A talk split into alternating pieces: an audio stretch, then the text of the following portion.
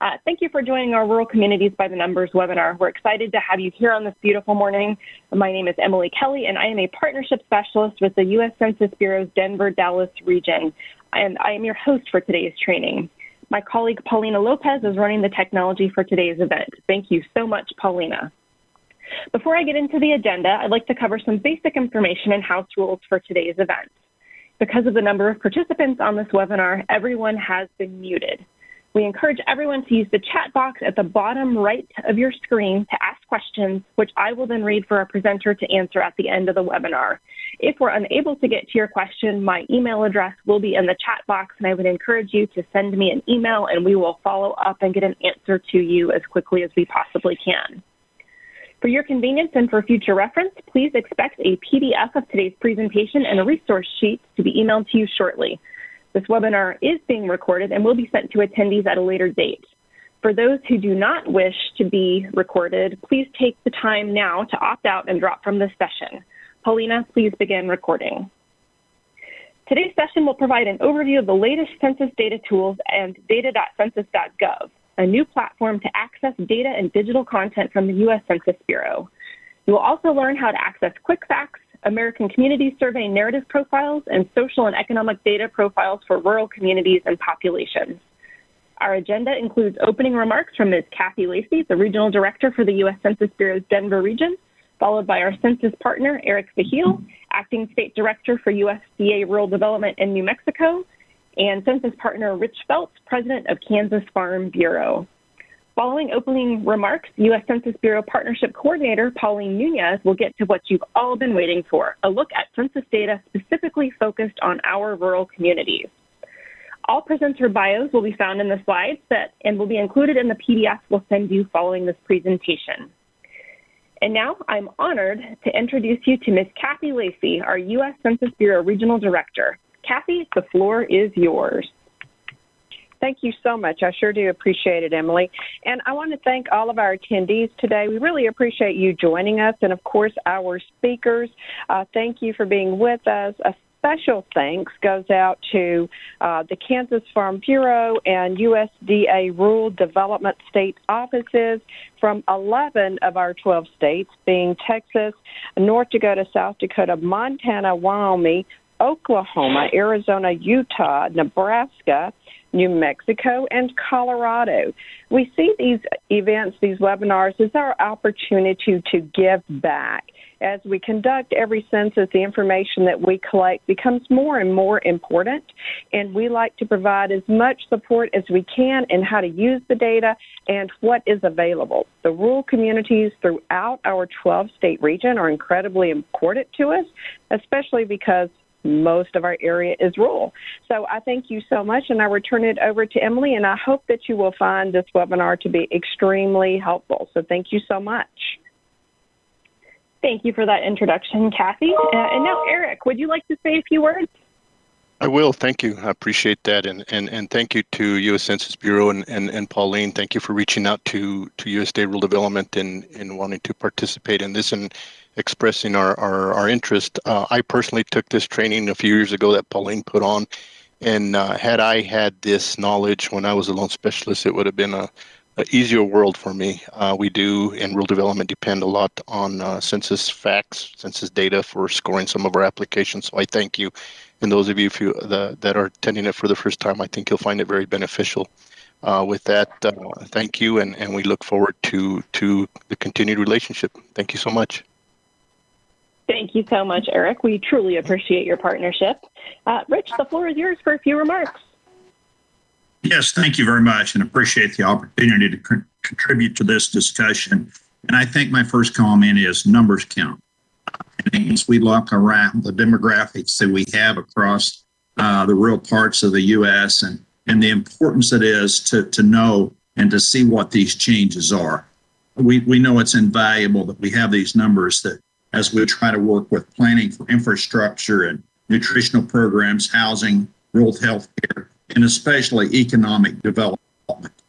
Also, we can't underestimate the value that has as we determine these numbers for representation at the state and federal level. But I think one thing that is easy to see as a value as we look at trends over the past period of times as to how we've had changes in population and demographics in our region and in our rural communities. Thank you for this opportunity.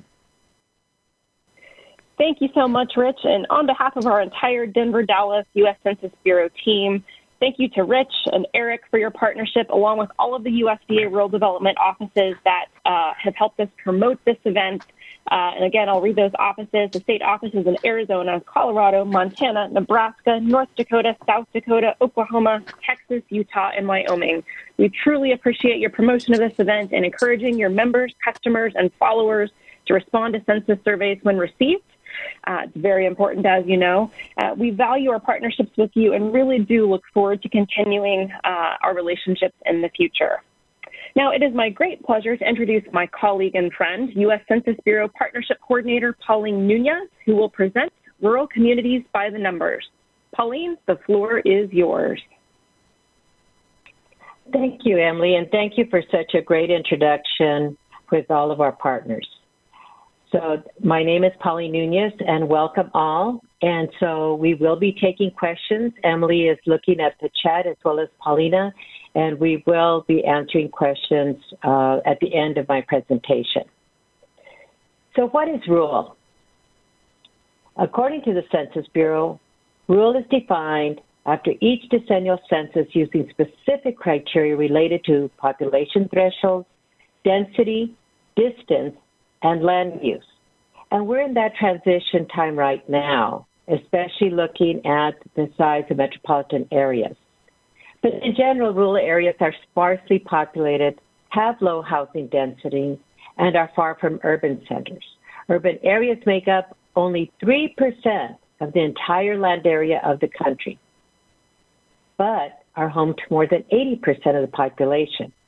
Conversely, 97% of the country's land mass is rural, but only 19.3% of the population lives there.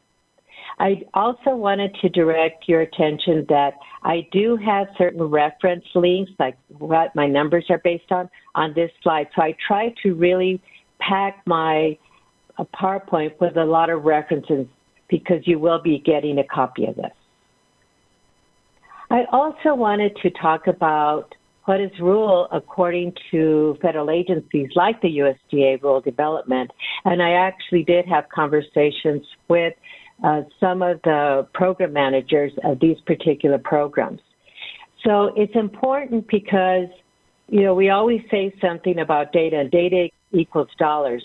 And so rural eligibility depends on population thresholds and the programs. So, for example, in USDA, if you have, I'm using these as examples, Community Facilities Direct Loan and Grant Program, which they offer direct loans, loan guarantees, and grants to develop or improve services like a park in a rural area. So, what is the eligible uh, eligible area? It is villages, cities, townships, and towns, and including federally recognized tribal lands with no more than 20,000 residents. Okay, so that's one threshold. But if I'm applying for water and environmental programs, it is 10,000 or less. If I'm looking at business and industry loan guarantees with the OneRD Guarantee Loan Initiative, then what is considered eligible there is areas not in a city or town with a population of more than 50,000 inhabitants. So it's I've always said to people who are writing grants or business plans or whatever, pay attention to what is that eligibility and what are people describing as rural. Or even in some other cases, I've also worked on the border where what do people say the border is? And it depends on the agency you're working with. Now, why census data to describe rural communities? So local communities depend on information from the ACS, as well as the 2020 census to decide where schools, highway hospitals, and other important services are needed. So I am going to sneak in. I want to say a disclaimer already that because I also talk to business programs, I, I'm mostly going to focus on the American Community Survey. But if there's time, which I hope there is, I am going to talk a little bit about the community, the county business patterns to look at industry within an area. But the main thing is that the data we collect is through The ACS and census help determine how to distribute more than 675 billion in federal funding each year, and data equals dollars. So no matter what data search you do, you must link it to a geography. And so geography in rural areas are different in the sense that you can, if you wanted to, say, for example, if you were writing a grant and helping a school district, you can get data by school districts. In today's presentation, I'm going to concentrate on county and census tracts, which are census tracts are part of counties. In a rural area, in a metropolitan area, you will have a census tract that is like a city block. And it's between it can be between 2,000 and up to 8,000. I've seen some census tracts in an area. However, as you get into a rural area, your census tract landmass becomes bigger, but your population may be less. And you'll see that because I will be using a census tract in a, rural county later on in data.census.gov. The other thing, too, and I think uh, Rich mentioned this earlier about advocacy. So you can get data from state legislative districts from both Senate and House. And I wanted to mention zip code tabulation areas because you can get county business patterns on zip code. So it is the most frequently use zip codes that you can get data from. But the last thing I wanted to mention is we have, you see this link from places to states. So, and I have another link that says cities and CDPs. So instead of saying cities and villages or towns, we call cities and towns incorporated places.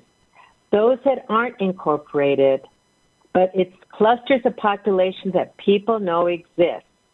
And all throughout our 12 state region, we have different census designated places. It can be Acoma Pueblo in New Mexico. It can be Fort Bliss in El Paso, which is a military installation. But it can also be a colonia in Rio Grande Valley, or it can be a senior uh, housing area like Green Valley outside of Tucson. So it is a cluster population that recognizes by all people and the planners have designated, and this designation happens every 10 years. And it's so critical for rural communities to have CDPs because they can get data for that. And we will look at a CDP later on in the presentation with narrative profile. So again, I just wanted to mention I will focus on the ACS, which is the nation's most current, reliable, and accessible data source. But keep in mind, federal programs like USDA Rural Development use it. And I think Eric said earlier that they use it to score the application. So I, as an applicant, should know how to work with ACS data in order to have a successful application for my community. So we just did the census, and I hope all of you uh, participated in the 2020 census. But I wanted to step back and look at the differences between these two data sets. So a little history. American Community Survey began in 2005. Before that, in 2000, we had the long form and the short form as part of our census. So, because states clamored for more current data on an annual basis, Congress funded the Census Bureau to do the American Community Survey every year. So that's why you see here conducted every month and year which we do. And then the decennial 2020 census, as you saw, we had one last year. So it's conducted every 10 years. What's very important about the difference here is that it is sent to a sample of addresses, about 3.5 million per year in the U.S., D.C., and Puerto Rico. In the case of the decennial, we try to count every person living in the U- U.S., District of Columbia, and five U.S. territories we ask questions about topics not on the 2020 census. And many times people don't understand that. So the socioeconomic data where we're describing the population is the ACS. The shorter list of questions such as age, sex, race, and owner rental status is that of the census. So the census is a count and the community survey describes who we are as a nation. We provide current information about communities every year. We will update the one year estimates in September and the five year estimates in December. And so again, it provi- the census provides an official count of the nation's population. I just wanted to go over quickly some of the features of ACS because in order to understand this data set, there are some nuances that I wanted to cover to make sure you understand it so you can use it successfully. We do cover over 40 topics, and it supports over 300 evidence-based federal government uses and produces 11 billion estimates each year. I said something about the one-year estimate, so we do publish a one-year estimate with, but it's important that it, this is for populations of 65,000 and above. So some counties will have that population, so you can get a one-year estimate. However, today's focus will be on the five-year estimates because it is ideal for analyzing small population groups, which of course we find in our rural areas. What is the content of ACS? We also, besides showing you this content, it is also how the data profiles are organized that you will see later. You will see also that we collect information on housing, which people don't realize, but under housing, we will look, you look at computer and internet use. What are the costs? What's the home value? And are people owning or renting? And what kind of heating fuel is there? Very important, year built. Sometimes this, uh, especially in rural communities, if there's whole old housing stock that is uh, that needs to be replaced, perhaps resources need to be placed there. We also have, and I'll focus a lot on economic because those were a lot of other questions that came to me.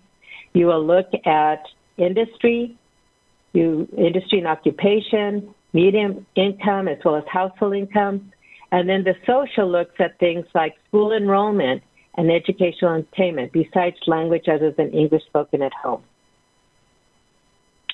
So, what are five year estimates? That can take a while to wrap your brain around because it's not a natural thing that we think about. But a little history about that as well is that in 2005, when we are developing this five year estimates, our researchers wanted to make sure we had as reliable a data set as possible. So, in order to do that, they pooled together and came up with a five year estimate. So, when you look at five year estimates, you always have to cite like 2015 to 2019 when you're citing this ACS data. And think about this as characteristics over a specific time. So, in other words, it's a video of your community, not a single point in time like the census. So, it is an aggregate of, so you have all these statistics undergirding your estimate. It's weighted to produce estimates and control for age, sex, race, and Hispanic origin. They are not an average of one year estimates, so it's important to note that. Also, the next two bullet points. So, geographic boundaries are important. So, if I annex as a county, say I'm in Dona Ana County in New Mexico, and the county annexed something in 2020, it's not going to show up in the most current 2015 to 2019 estimates. When we update that estimate to include 2020, it would include that boundary. So that's what that means. Also, some of you asked about median household income and what have you. So dollar value estimates are inflation adjusted to the most recent year. So if I'm looking at median household income, that means it'll be inflation adjusted to the 2019, to the most recent year for the period. So how do I compare those? You'll see right now when we go live that you can compare geographies across the board on QuickFacts, for example. But it's important to understand, because I know vintage was important, that you can only compare non-overlapping time periods. So then 2015 to 2019 can be compared with 2010 to 2014. For the first time, we can compare a five-year estimate.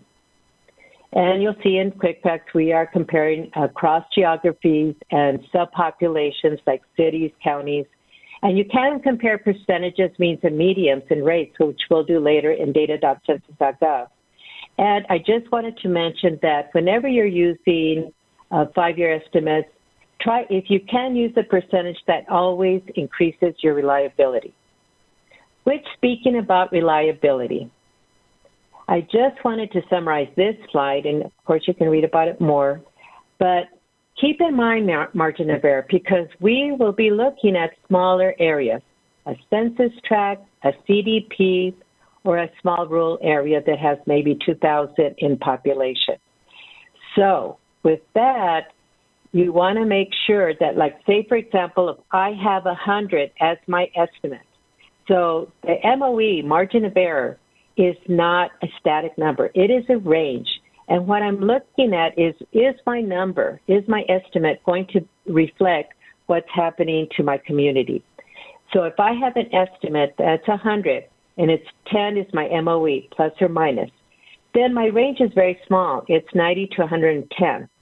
So my number is probably going to be in that range. However, if it's 60 is my margin of error, my range has really widened. So I'll be less confident about the reliability of that estimate. But we always give the data user the judgment call to say, I will use this to reflect what's happening in my community or not. So I'm going to go live and share my screen. So Paulina, if you'll tell me if you can see my census.gov.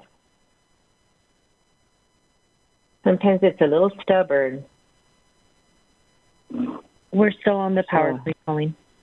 Yeah. I see. There we go. Can you see my screen? We can see it. Thank you. Mm-hmm. Okay, so this is our landing page. And what I've liked about our landing page is we are really trying to get more visual and look at, um, like right now, a big topic is uh, apportionment, and you see the data map. And then we go on to look at key parameters and also look at studies and what have you. And I want to say to you all who do applications, try, we are looking at a period where data is becoming more visual. So I will emphasize the graphics and whatever else that we have loaded our tools with, which is great. The first one I wanted to mention, maybe most of you have worked with QuickFacts, but I find that even if you're going to be looking at a community that you're not familiar with, it's such a great tool. So how do you get there is before you see access local data, you just click on that and it'll take you to QuickFacts. In this case, I already built up my table. And one thing that always will be the same, no matter how sophisticated we get, Census Bureau will always have tables. We love tables.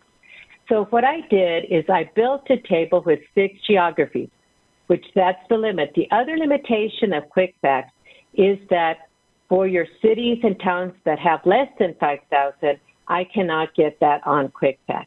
And remember, it is a mashup of different data sets. I have on here not only population estimates, but I also have ACS, which you can tell once you start looking at that 2015 to 2019. But for those of you who do business programs or economic development, I also have economic information as, as well. So one of the things that's really wonderful and one of what I call the superpowers of QuickFacts is that you can compare what's happening with the community. And as all of us know, there's a lot of change happening in rural communities. Some are losing a lot of population to metro areas, and some aren't. Some are growing. And this reflects that. I went back to my stomping ground because I'm a Texas by birth and uh, also from West Texas. And I use Texas, state of Texas, Reeves County, Pecos City, Brewster, Alpine. And Pecos is in Reeves, Alpine is in Brewster, and then I just use Presidio County as an, just an example, another example of uh, West Texas County. So one thing that you can use QuickFacts for is looking at population change, and look at that. Whereas in one side of West Texas, they're losing population in Brewster County, in Reeves County, they're gaining. And you all who live in West Texas, will have the answers to why that's happening. My speculation on one hand is oil and gas. But uh, again, I leave that to those who have the local knowledge. How do we get that population changed? So you can look at population estimates, which is a program we have, a separate data set that every year we update. In fact, we're in the process of updating them now. It's for state, county, and cities. And we look at administrative records because we couldn't do a census every year. And the baseline is the census. And every year we update based on administration records so that you can look at what's happening as far as the change in the population. Very useful because, again, as you're on the side of a federal agency and looking what's happening in the community, this can give you a quick look. Also, one of the things that a lot of uh, federal agencies ask for is race and Hispanic origin.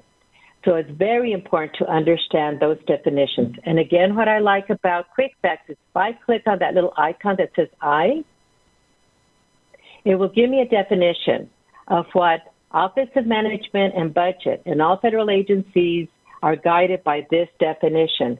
So you'll be able to understand how we look at that and how you should answer that application question. So, for example, here for Hispanic or Latino, that is the ethnicity. There's only two ethnicities, and I always apologize to anthropologists. It is the way OMB gives us the guidance Hispanic or Latino, or not Hispanic or Latino. So, if I check on Hispanic and I live in one of these counties and I say yes, then I can go to the race category and pick a race. Most Hispanic or Latino communities in the United States pick white as a race, and then the second uh, most common is some other race. In this case, uh, if I pick no Hispanic and I said uh, yes to, or no Hispanic, but then I went down to the race and picked white, then it would be white alone, not Hispanic. So that's really important to understand as you again describe your community in a correct way. So, real good way to look at population change, look at race and Hispanic origin within a community. But another one of the superpowers that I really like is in the, I'm going to say the old days, like maybe the last eight years or so, QuickFacts is updated to be a lot more visual and that you don't have to scroll through the whole fact sheet to be able to look at a fact. So if I go to the chart and say I want to look at, I know uh, my friends in community programs are very interested in income and poverty. So if I wanted to look at median household income, I can just click on that. And then it will you can notice how it highlighted it right away. So that's good. But what's even better, I'm a visual learner, which most people are, is right away it gives me a chart. So don't forget about the superpower because it's a really nice way to look at. And if you click on, for example, Presidio County, it will give me the difference. Plus, I'm seeing as my baseline the state of Texas. So how does Reeves County compare to Texas? How does Presidio County compare to Texas? Right there, it looks like you spent hours, but you didn't. You were just smart and knew how to use the superpowers of QuickFacts.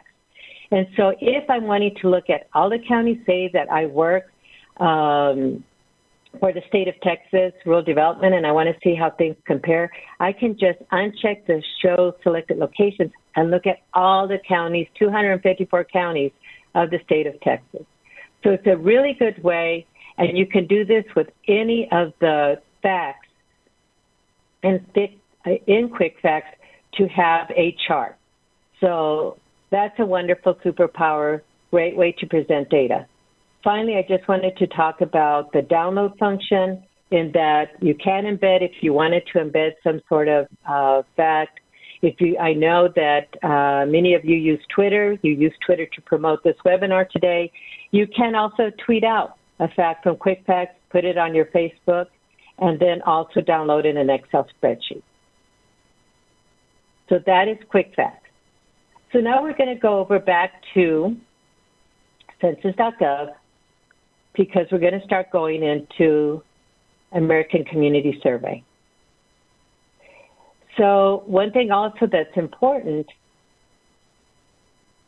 in uh, using our landing pages, you can go to the surveys. And the next tool that we're going to talk about is the narrative profile.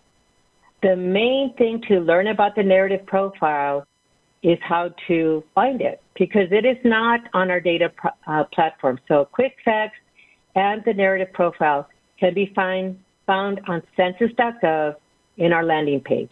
And in this case, you can find the narrative profile by American Community Survey. So we click on that and we go to the landing page of ACS, which again, as we understand more about the ACS, this is a great landing page because it also gives you guidance for data users, it gives you technical documentation, it also t- teaches you about the tables that are used for ACS.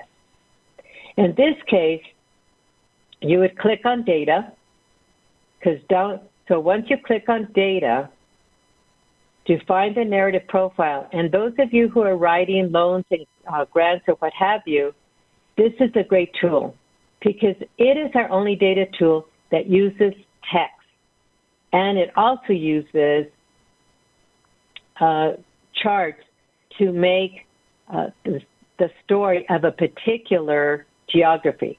In this case, I'm going over to Ajo, Arizona. So I'm going to click on narrative profiles. So as you can see, it is a short analytic report derived from five-year estimates, and it covers 15 different topic areas, and it provides text and bar charts to display highlights of selected socioeconomic, housing, and demographic estimates. So you can go to the state, county, a place. You can also do a CDP, by the way, under place, and a census tract, plus a zip code tabulation area. In this case, okay, my bar still keeps going down. Sorry about that. I'm trying to reach, uh, hold on here.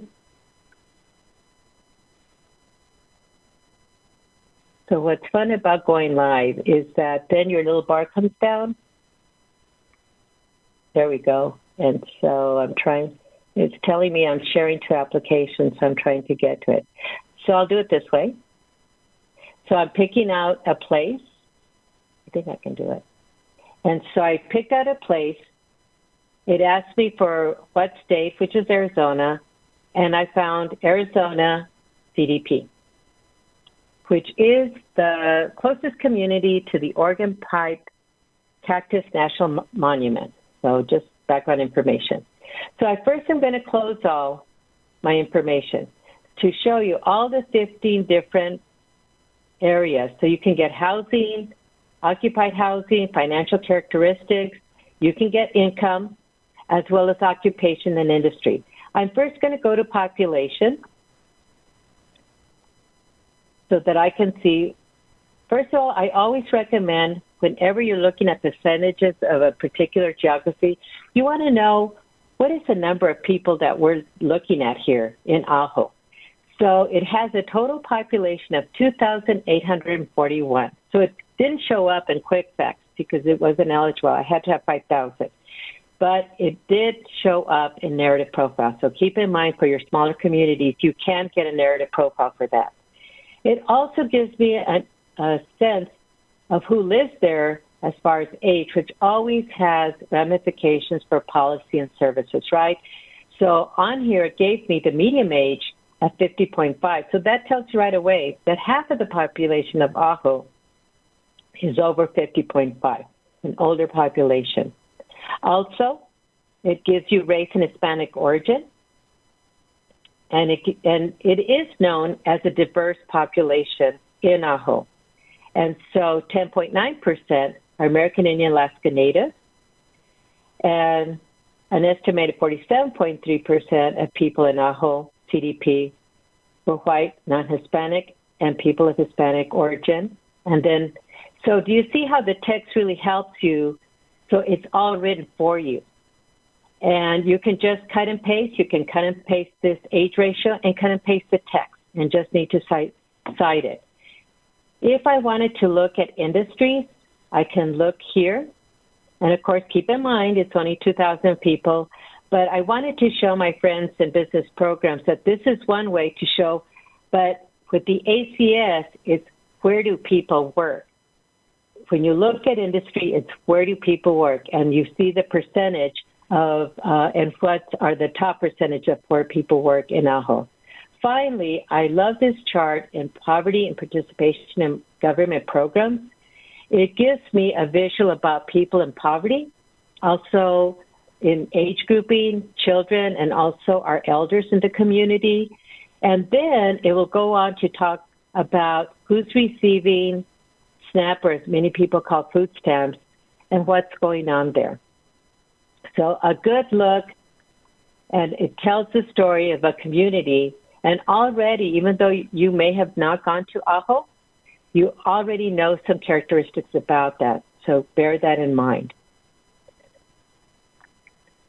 So we looked at quick facts, which is a good profile, good way to compare.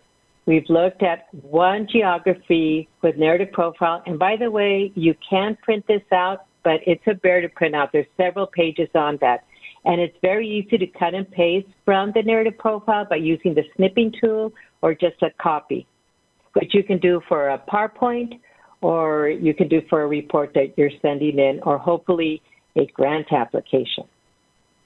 So from the landing page, I'm actually going to have to type in data.census.gov, which I wanted to reach out to all of those who have used American Fact Finder. It's always somewhat of a painful process when we go from one platform to the other. I feel very ancient in saying that uh, I was training people on how to use American Fact Finder when there was a lot of problems with it and people were getting a lot of pain points. And now, uh, coming back to data training, I see that we have finally our new data platform, which we are enhancing and tweaking on a daily basis. In fact, there's a presentation next week about the latest enhancements of data.census.gov. So I tell everybody this is our new platform and you can do it. You can change over. But first of all, one of the things that always in American Fact Finder that our users were asking us for is help. How do we do this? How do we go to a map? Well, I will tell you if you scroll down on our landing page of data.census.gov and see this view FAQs, this is a big help. It's so wonderful that this exists because you have, it tells you what is data.census.gov, but I love these how-to materials.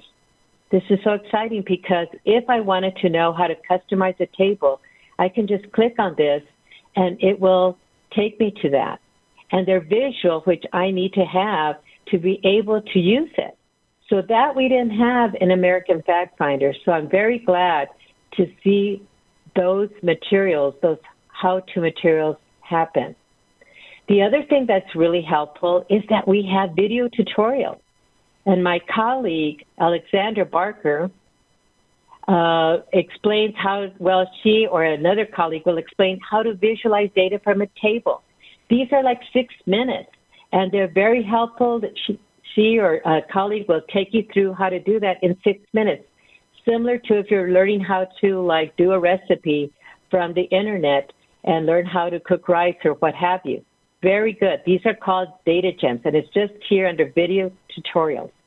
Finally, for a longer time commitment, we do have webinars that are about an hour. They're recorded, and we always advertise them, and you can get uh, subscribe to it, and you'll get an email saying, "Oh, this is our next uh, webinar coming up." So a lot of help that we didn't have in American Fact Finder is available with data.census.gov. So very exciting about that that you can follow up and do all kinds of things because this is a very basic demonstration of data.census.gov. So I'm going to start with advanced search. And I'm going to try to sneak in, besides the data profiles, using ACS five-year estimates. For my friends in business programs, I am going to try to sneak in county business patterns. So let's see how our time goes.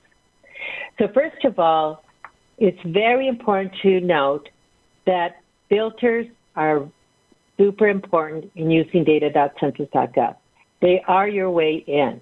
So just like many of us were doing internet shopping And using filters, if I order something from the grocery store and say I wanted tomatoes, so I had to filter from the grocery store down to produce, down to tomatoes. Same thing with data. I, we're shopping for data. Just think of it that way if that helps. So the browse filters are these. You have topics, which we will use for business and economy, which is the most intuitive search. You will always, always, always have to use geography. In this case, we're going to use tract. You can use place, and it goes further down here. The main thing is play with it.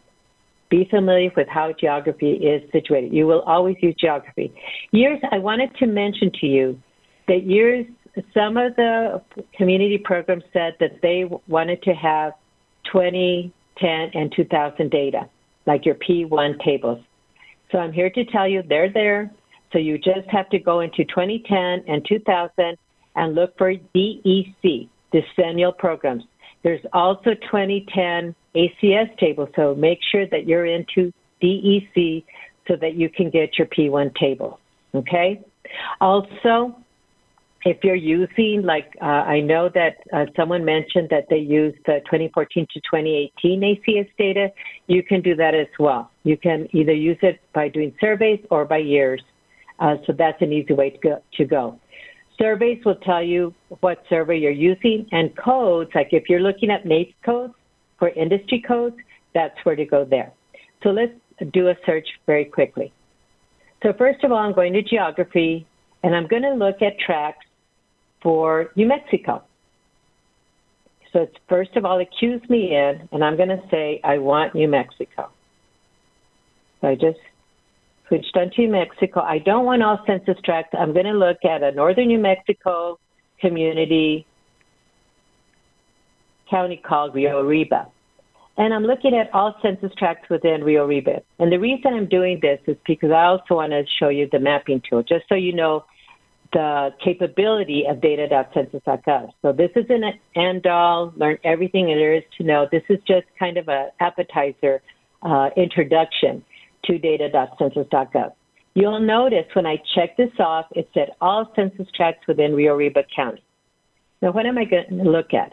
So in this case, I know I want to go into, notice how it grade the area. One year estimates are not available because it's a census tract and will probably have only 5,000 or less population. And remember before, I had said one year estimates are for 65,000 and above.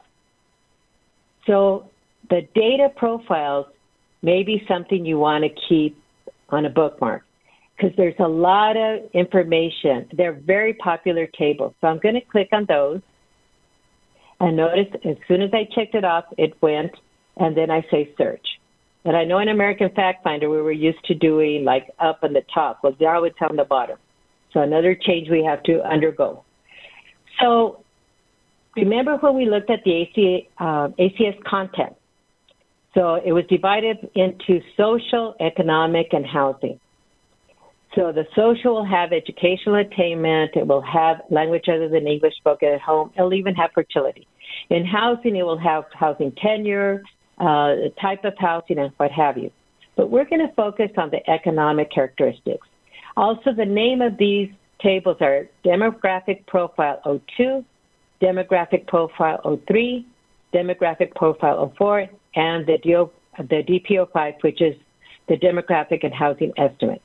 So we're going to do the economic characteristics because they were like, uh, if I was the DJ, they're my most requested uh, data points. So the DP03, and you see here that it's the five-year estimates profile. Now, for those of you who still use the other, you can go down here, and if you wanted to use that other, you can just select this, and I'll change it automatically because I did get that request. So if I wanted to look at industry, industry here means where in Rio Arriba County in these census tracts are people working. It's not actually the NAICS code, so I just want to make that distinction. So if I go down, it is no surprise that if you see the biggest number is professional, scientific, and management. Well, this happens to be down the highway from Los Alamos Labs, so no surprise there. Now then, if I wanted to look at income and benefits, so keep in mind that income is reported as either family income or household income. So make sure you read the fine print that if they're asking you for household income, it is right here. And so the median household income means or that half of the population lives above or below. But the other thing too is what is the difference between household income and family? And you'll see here that I have I go further and it says families.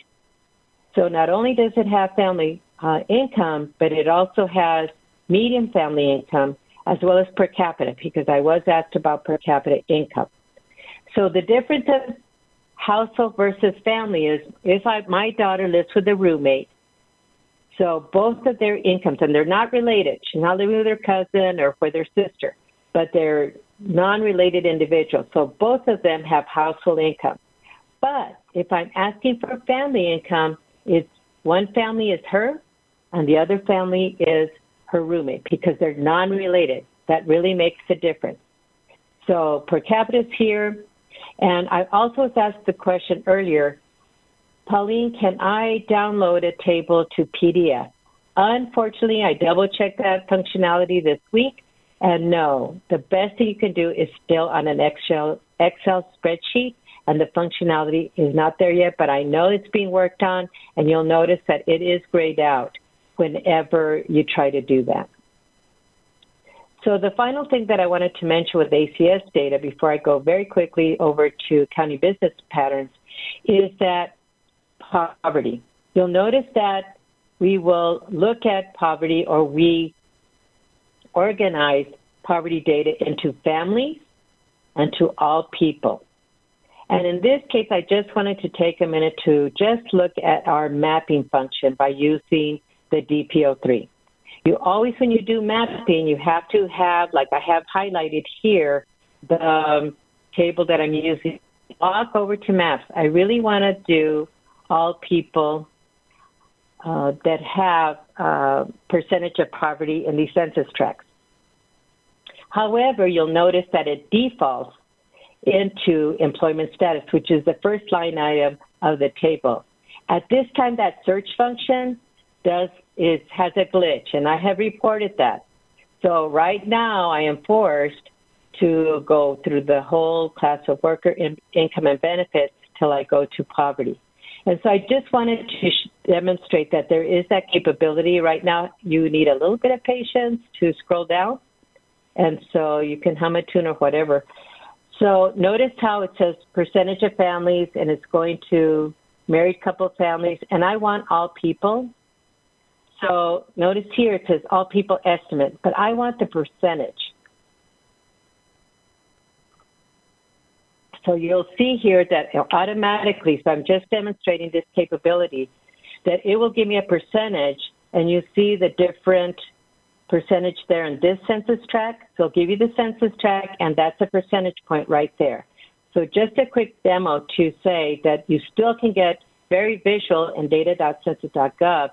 And as I did the census tract so we could see the difference in this uh, rural community in northern New Mexico. So a great addition to any grant application or loan application. And also, I wanted to mention one last thing is that if you're wanting to look at persistent poverty, which was another question asked, you could go to the different um, profiles uh, and look at, at which uh, what is the data and is there persistent poverty in Rio uh, Arriba County. Okay, so that's the mapping function. Just wanted to give you a sneak preview. I am going to look real quickly because I do want to make time for questions about filtering and looking at. So I'm going to clear my filters because I'm going over to county business patterns. So I'm going to click on that and I'm going to click on, and basically I'm starting over. So I'm going to go to geography to a county to look at, I'm going back to Texas, to West Texas actually, just to do a topic search.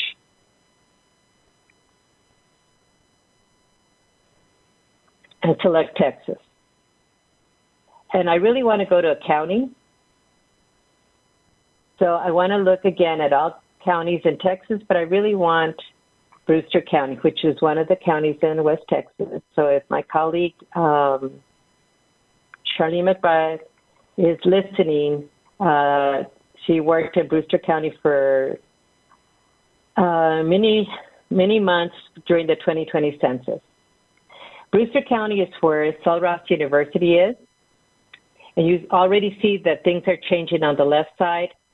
For the topics, I just wanted to kind of show you how to do topics. So business and economy, I'm going to small business with payroll and without payroll. And again, this is for the benefit of my friends in business programs. So in order to look at industry within a county, you can do it by zip code. You cannot do it by census tract. You'll see here that this is what a table looks like. I've got to go over to my tables, not to the map.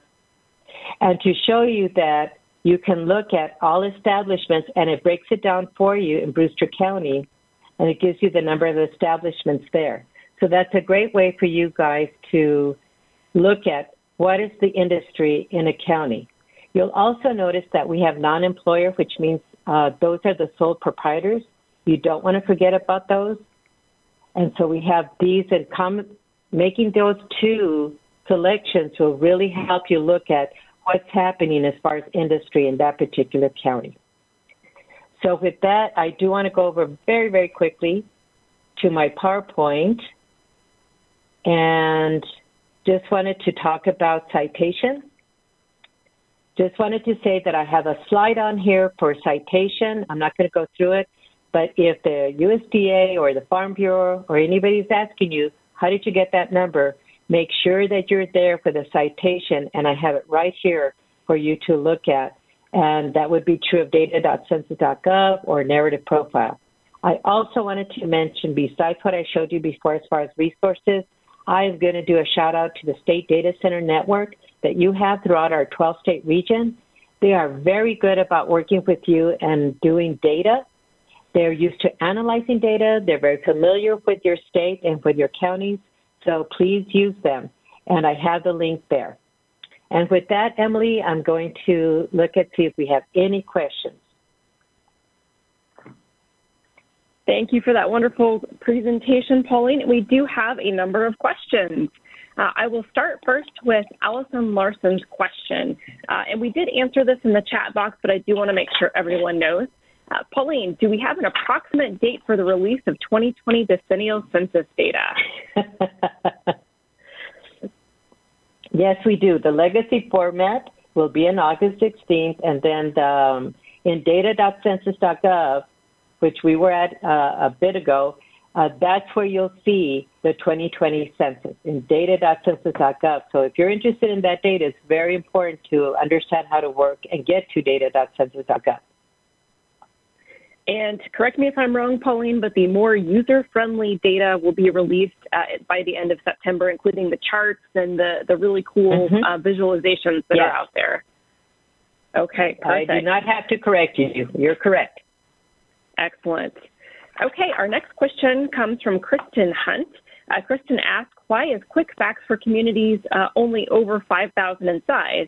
Uh, many communities that Kristen services are mm-hmm. Uh, smaller than that. And a number of people said, yes, I have the same problem. Uh, and I did mention mm-hmm. that there are other data tools, but can you talk a little bit about that, Pauline? Well, I wish I could wave a magic wand and say that yes, we were we're hoping. At one time, there was talk about it going down to 2,500 uh, as far as it, but I would say for all of those who want a lower, um, first of all, all the counties in the United States are covered on QuickFacts, so that's at least a positive. And you will have to use something like narrative profile to get to your community that's less than 5,000. Um, I would say that the best way to make that change is for you to send uh, feedback that says, we really need this in rural America. We need QuickFacts to be lower because it's such a great tool and we want to use it for those smaller communities. But keep in mind that you can use the uh, the counties, no matter how small the county is, because some, like in Texas, are very small. So you can use the counties, you can use narrative profile, and you can pull up a data profile, which we showed for each of your uh, small communities. and for your CDPs because I did for even Ajo, Arizona, and that's why I used Ajo. Okay. Our next question comes from Allison Larson.